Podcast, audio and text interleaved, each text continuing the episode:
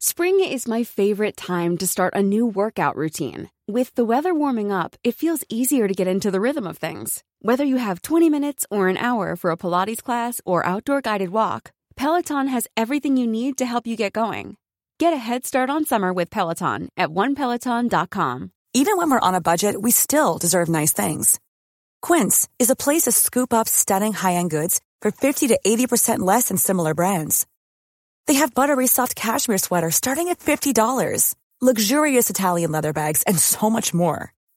Plus, Quince only works with factories that use safe, ethical, and responsible manufacturing. Get the high-end goods you'll love without the high price tag with Quince. Go to quince dot com slash style for free shipping and three sixty-five day returns. Hiring for your small business? If you're not looking for professionals on LinkedIn, you're looking in the wrong place. That's like looking for your car keys in a fish tank. LinkedIn helps you hire professionals you can't find anywhere else, even those who aren't actively searching for a new job but might be open to the perfect role. In a given month, over seventy percent of LinkedIn users don't even visit other leading job sites. So start looking in the right place. With LinkedIn, you can hire professionals like a professional. Post your free job on linkedin dot com slash people today. صفحه چهل و هشت. واندال‌ها که هنوز تشنه فتح و گرسنه نان بودند، از جبل طارق گذشتند و وارد افریقا یا افریقیه شدند. چهارصد و بیست و نه. اگر گفته پروکوپیوس و جردانس را باور داشته باشیم، باید بگوییم که واندال‌ها به دعوت بونیفاکیوس، والی رومی افریقا، که می‌خواست از یاری آنها بر ضد رقیب خیش آیتیوس، جانشین استیلیکو، برخوردار شود، به افریقا رفتند.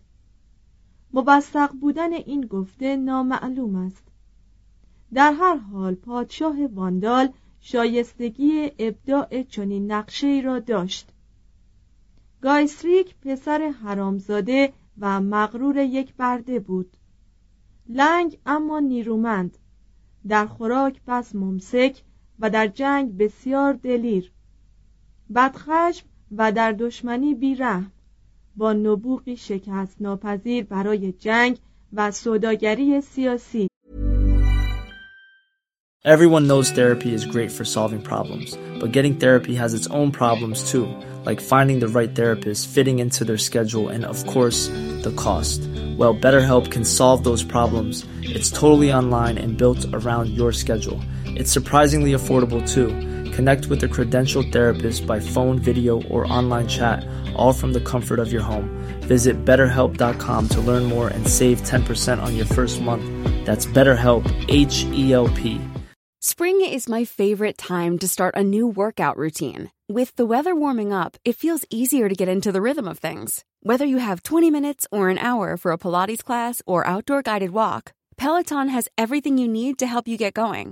Get a head start on summer with Peloton at one peloton dot com. پس از رسیدن واندال‌ها به افریقا، مورهای وحشی که مدت‌های دراز از سیطره رومیان ناراضی بودند و فرقه بدعتگزار دوناتیان که مورد ایذای مسیحیان اصیل آیین قرار گرفته بودند و حال از فرارسیدن قدرت جدیدی خرسند بودند، به هشتاد هزار تن جنگجویان و زنان و کودکان آنان پیوستند.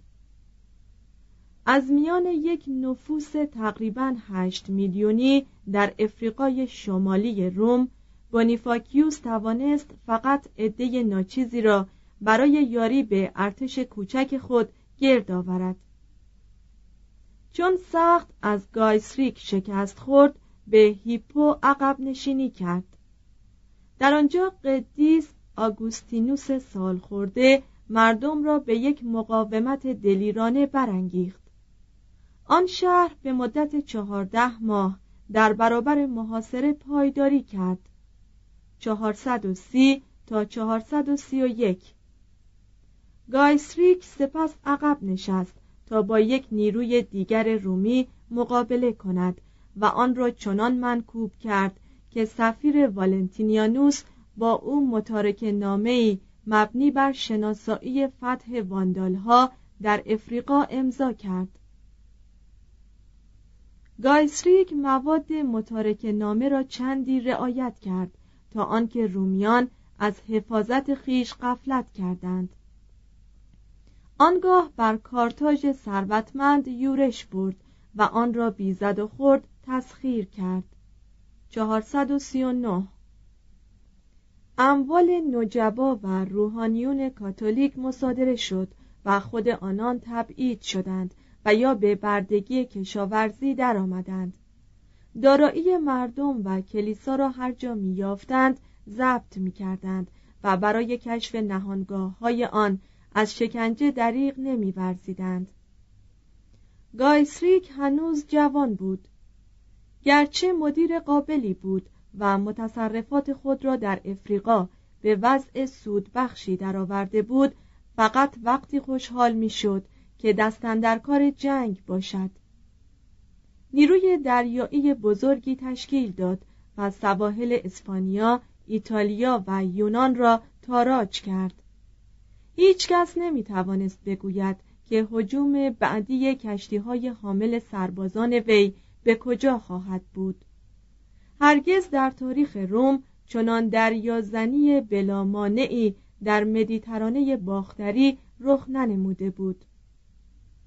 سرانجام امپراتور برای از دست ندادن قله افریقا که راونا و روم به آن نیاز فراوان داشتند، با پادشاه بربر صلح کرد و حتی تعهد نمود که یکی از دختران خود را به ازدواج او درآورد. روم که در شرف انهدام بود همچنان می‌خندید و بازی می‌کرد. از زمانی که هونها با عبور از رود ولگا هجوم‌های بربرها را با سرعتی ناگهانی آغاز کرده بودند، سه ربع قرن می‌گذشت. حرکت بعدی آنان به سوی غرب مهاجرت کندی بود که بیش از آنچه به کشورگشایی آلاریک و گایسریک شبیه باشد، به گسترش مهاجران اروپایی در قاره آمریکا همانند بود. آنان تدریجاً در هنگری و نواحی مجاور آن ساکن شده بودند و بسیاری از قبایل ژرمنی را به انقیاد خود درآورده بودند. حوالی سال چهارصد و سی و سه روا پادشاه هونها مرد و تاج و تخت را برای برادرزادگانش بلدا و آتیلا گذاشت. بلدا در حدود سال چهارصد و چهل و چهار کشته شد. به قول برخی به دست آتیلا، و آتیلا در زبان گوتیک به معنی پدر کوچک اداره قبایل مختلفی از دون تا راین را به دست گرفت.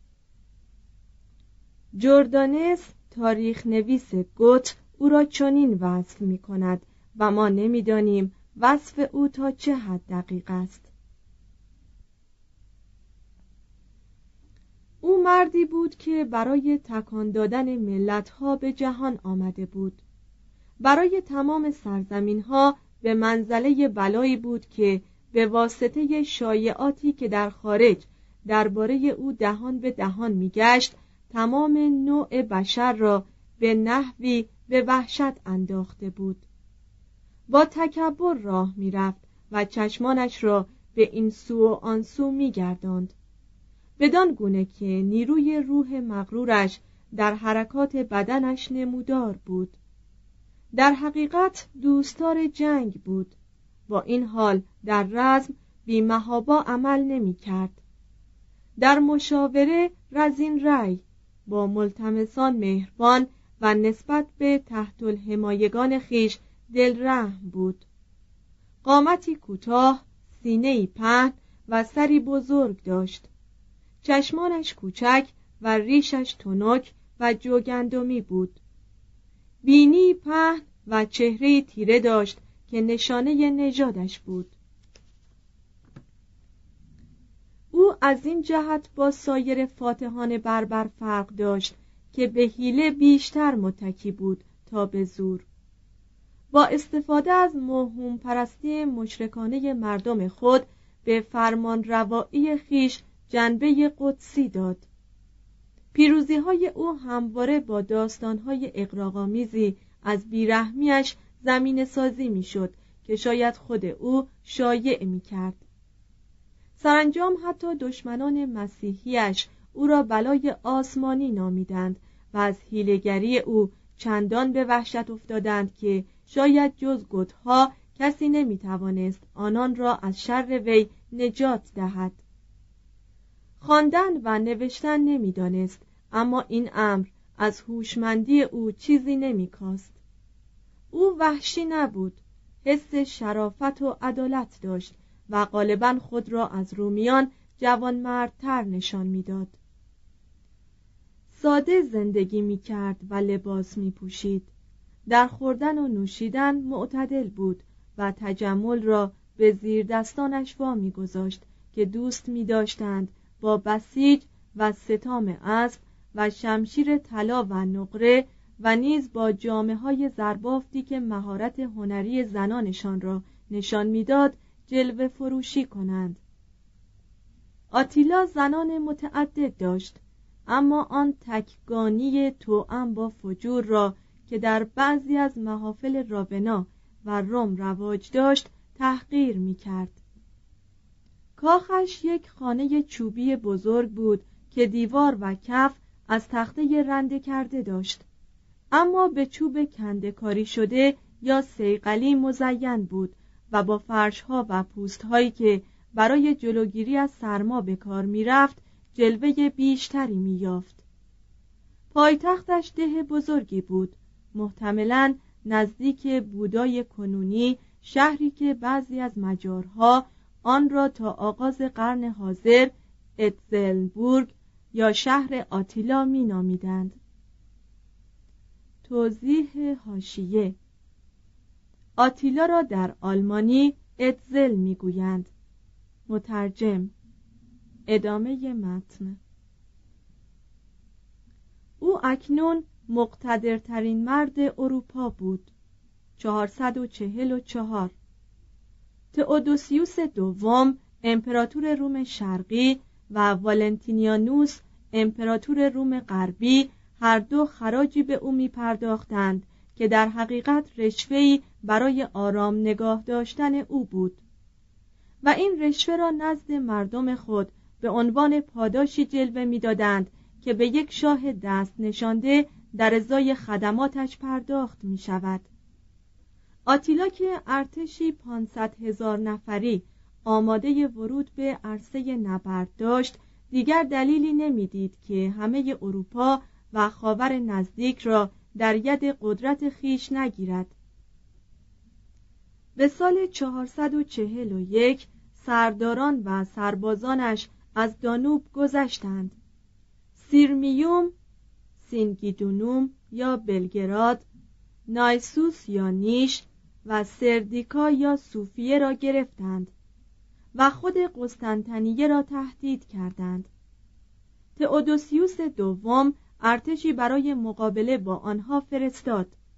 آن ارتش مغلوب شد و امپراتوری روم شرقی فقط با افزایش خراج سالانه از هفتصد به دو هزار و صد پوند طلا توانست به صلح دست یابد.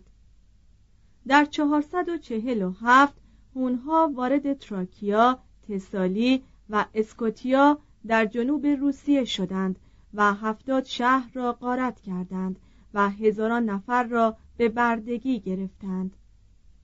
زنان اسیر به زوجه های اسیر کنندگان افزوده شدند و در نتیجه نسل های آمیخته خونی پدید آمد که رو به باختر تا باواریا نشانه هایی از وجنات مغول به جا گذاشت.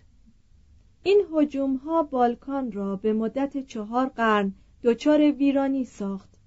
مدت درازی دانوب دیگر یک شارع تجارتی بین شرق و غرب نبود و شهرهای واقع در کرانه‌های آن به انحطاط افتادند. آتیلا پس از آنکه از بخون کشیدن شرق راضی شد، رو به سوی غرب نهاد و بهانه عجیبی برای جنگ یافت. هونوریا خواهر والنتینیانوس سوم پس از باختن گوهر ناموس به یکی از حاجبان خود به قسطنطنیه تبعید شده بود. وی که برای نجات از تبعیدگاه به هر تدبیر متوسل میشد، انگشتر خود را نزد آتیلا فرستاد و از او یاری خواست. آن شاه پرتزویر مکار که شوخ طبعی خاص خودش را داشت، فرستاده شدن انگشتری را به درخواست ازدواج تعبیر کرد و مدعی ازدواج با هونوریا و گرفتن نیمی از امپراتوری روم غربی به عنوان جهیز وی شد. وزیران والنتینیانوس اعتراض کردند و آتیلا اعلان جنگ داد. دلیل حقیقی او این بود که مارکیانوس امپراتور جدید روم شرقی از پرداخت خراج دریغ کرده و والنتینیانوس نیز به او تعصی جسته بود. در سال چهارصد و پنجاه و یک آتیلا و نیم میلیون تن از سپاهیان وی به جانب راین ره سپردند. تریر و مصر را غارت کردند و سوختند و نیمی از ساکنان آنها را کشتند. تمامی گل به وحشت افتاد. او نه جنگجوی متمدنی مانند قیصر بود و نه متجاوزی مسیحی مانند آلاریک و گایسریک، بلکه یک هون زشت خوی و مهیب بود، بلای آسمانی که فرستاده شده بود تا مسیحیان و مشرکان را یکسان به خاطر فاصله عمیقی که میان ایمان و عملشان وجود داشت کیفر دهد. در این بحبوحه تئودوریک اول، پادشاه کهنسال ویزیگوت‌ها، به داد امپراتوری رسید. به رومیانی که تحت فرماندهی آیتیوس بودند پیوست و دو ارتش متخاصم عظیم در دشت‌های کاتالونیا نزدیک تروا مصاف دادند. یکی از خونین‌ترین نبردهای تاریخ به وقوع پیوست که در آن بنابر روایات صد و شصت و دو هزار تن کشته شدند، از جمله پادشاه دلیر گوت‌ها. Even when we're on a budget, we still deserve nice things. Quince is a place to scoop up stunning high-end goods for fifty to eighty percent less than similar brands. They have buttery soft cashmere sweaters starting at fifty dollars, luxurious Italian leather bags, and so much more. Plus, Quince only works with factories that use safe, ethical, and responsible manufacturing. Get the high-end goods you'll love without the high price tag with Quince. Go to quince dot com slash style for free shipping and three sixty-five day returns. پیروزی غرب قطعی نبود. آتیلا با نظم عقب نشینی کرد و فاتحان یا به سبب فرسودگی یا به علت اختلاف در سیاست نتوانستند او را تعقیب کنند. سال بعد آتیلا به ایتالیا تجاوز کرد. نخستین شهری که در سر راه او سقوط کرد آکویلیا بود. اونها این شهر را چنان ویران ساختند که دیگر هرگز آباد نشد. با ورونا و ویچنسا رفتار ملایمتری شد. پاویا و میلان با تسلیم تمام اموال منقول خود شر آن جنگجوی پیروز را دفع کردند.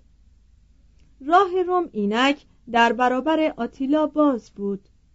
ارتش آیتیوس اکنون چنان کوچک بود که مقاومت قابل ملاحظه‌ای نمی‌توانست کرد. اما آتیلا در جلگه پو درنگ کرد. والنتینیانوس سوم به روم گریخت و از آنجا هیئتی مرکب از پاپ لئوی اول و دو سناتور پیش پادشاه هونها فرستاد. از محتوای مذاکرات این فرستادگان با آتیلا اطلاعی در دست نیست. لئو شخصیتی نافذ داشت و به خاطر این پیروزی بدون خونریزی، یعنی موفقیت در مذاکره با آتیلا، وجهی عظیم کسب کرد. تاریخ فقط همین را ثبت کرده است که آتیلا پس از این مذاکرات عقب نشینی کرد. تا اون در ارتش او افتاده بود. ذخیره غذا رو به نقصان میرفت و مارکیانوس برای روم از شرق نیروهای امدادی میفرستاد. چهارصد و پنجاه و دو آتیلا ارتش خود را از آلپ گذراند و به پایتخت خود در هنگری برد و تهدید کرد که اگر هونوریا را به زنی برای او نفرستند، بهار آینده به ایتالیا حمله خواهد کرد. ضمناً در این فاصله برای تسلی خیشتن، زنی جوان به نام ایلدیکو را به زنان حرم خود افسود. این زن زمینه تاریخی سستی بود برای شخصیت کریمهیلد مذکور در داستان نیبلونگنلید. توضیح حاشیه: بنابر این داستان، زیگفرید پس از تملک خزاین نیبلونگ، شاه افسانه‌ای نروژ، به خواستگاری شاهزاده خانم کریمهیلد می رود. گرچه ملازم عبوس و سختگیر، کریمهیلد و برادرانش را علیه زیگفرید هشدار می دهد، عروسی سر می گیرد و کریمهیلد به عنوان هدیه عروسی مالک خزاین نیبلونگ می شود. در عین حال زیگفرید به گونتر، یکی از برادران کریمهیلد، کمک می کند تا با برونهیلد ملکه ایسلند عروسی کند. زیگفرید به وسایلی انگشتر و کمربند برونهیلد را می رو باید و به کریمهیلد می دهد. بین دو ملکه جدال درگیر می شود، ولی کریمهیلد ماجرا را برای برونهیلد شرح می دهد و فاش می کند که انگشتری و کمربند به وسیله زیگفرید ربوده شده است. زیگفرید توسط یکی از عمال گونتر به قتل می رسد. کریمهیلد بعداً با اتزل یعنی آتیلا ازدواج می کند و به منظور گرفتن انتقام خون شوهرش و تصرف گنجینه‌ای که برادرانش تصاحب کرده بودند، آنان را به دربار آتیلا فرا می‌خواند. در اینجا چون برادران از افشای محل گنجینه خودداری می‌کنند، به قتل می‌رسند. مترجم: ادامه متن. آتیلا مراسم عروسی خود را با افراطی غیر معمول در خوردن و نوشیدن جشن گرفت. فردای آن روز وی را در کنار زن جوانش مرده یافتند. رگی از او پاره شده بود و تراکم خون در گلویش وی را خفه کرده بود. چهارصد و پنجاه و سه. قلمرو او میان پسرانش تقسیم شد که خود را در حفظ آنان نالایق نشان دادند. حسادت در میان آنان آغاز شد. توایف تابع از وفاداری به دستگاهی که رهبری آن مغشوش بود سر باز زدند و ظرف چند سال امپراتوری که میرفت تمام یونانیان و رومیان و ژرمنها و گلها را منکوب کند و مهر آسیا را بر جسم و جان اروپا بزند خرد شد و به تدریج از میان رفت. پنج. سقوط روم.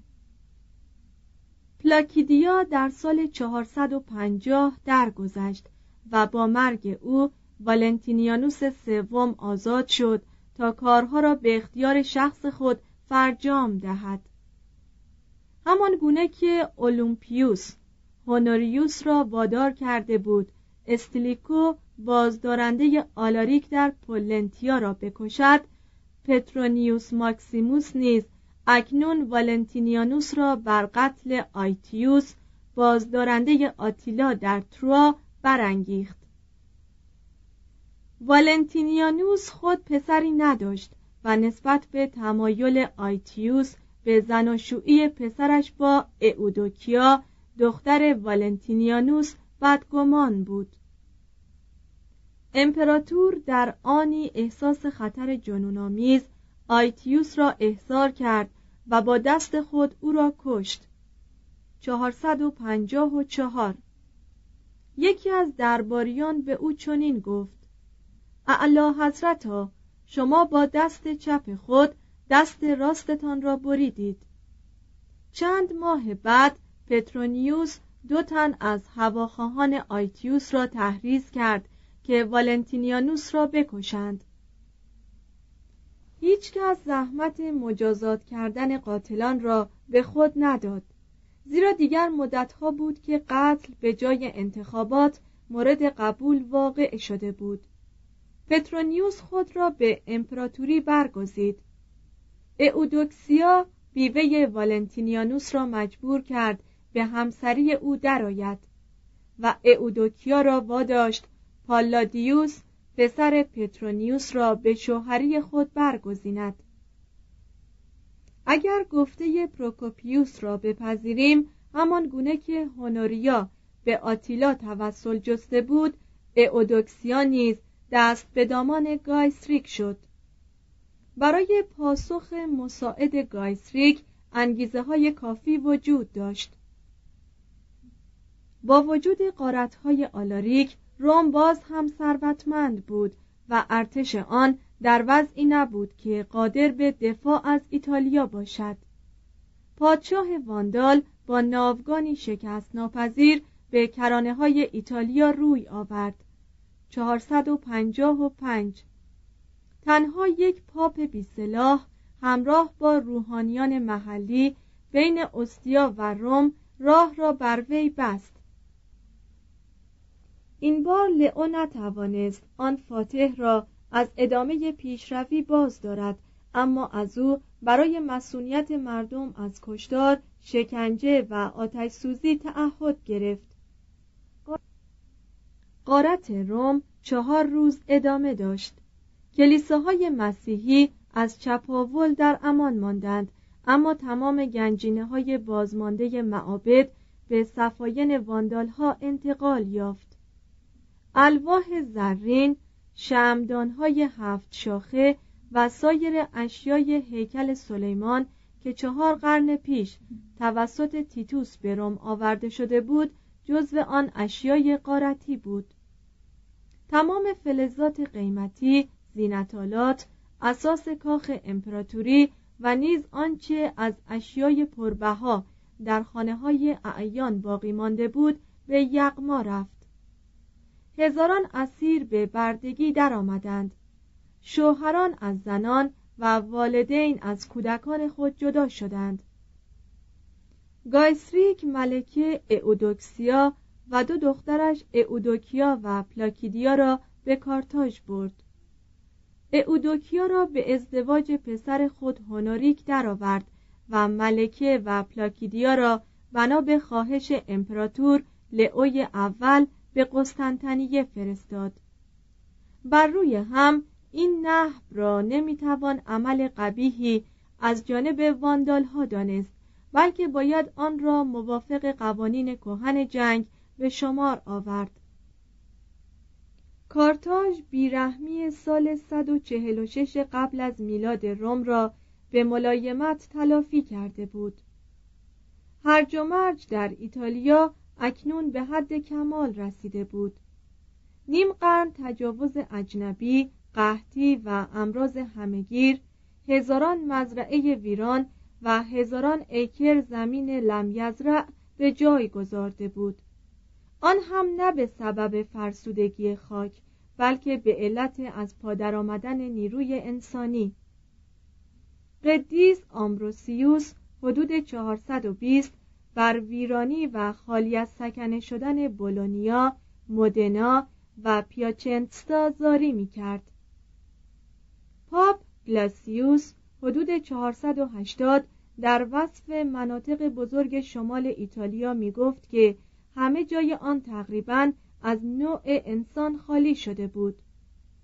تعداد ساکنان خود روم طی یک قرن از یک میلیون و پانصد هزار به سیصد هزار کاهش یافته بود.